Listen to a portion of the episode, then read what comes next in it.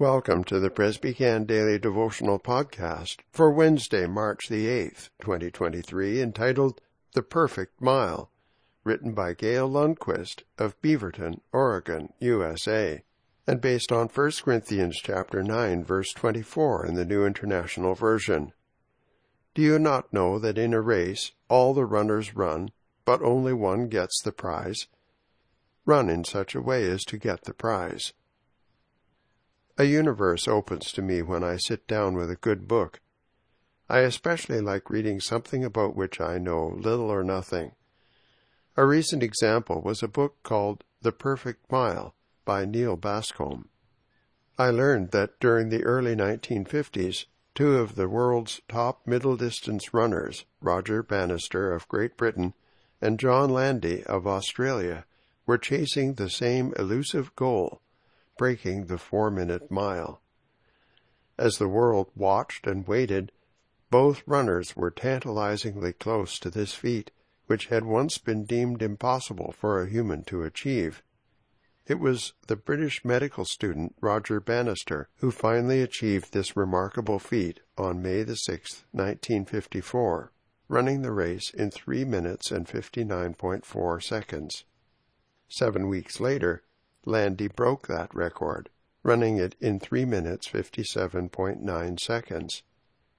As a medical student, Bannister's world revolved around nothing other than studies and running.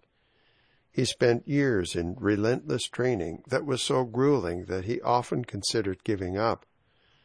But competitive racing is a combination of both individual effort and teamwork. He relied on his coach for technical assistance and support and on other runners who served as invaluable pace setters to gauge when he needed to make the final kick into the home stretch. During Bannister's record setting race, it was two of his own teammates who sacrificed their own race to set the pace that would allow him to squeeze out his final needed seconds and strides. These pace setters put their own egos and aspirations aside as they helped Bannister reach his highest potential. There are parallels and lessons galore to be drawn from the world of the runner and our life of faith. The Christian life may at times seem to be a long, grueling race, coming with pain and sacrifice. Yet the final prize for having lived a life pleasing to God is worth it all.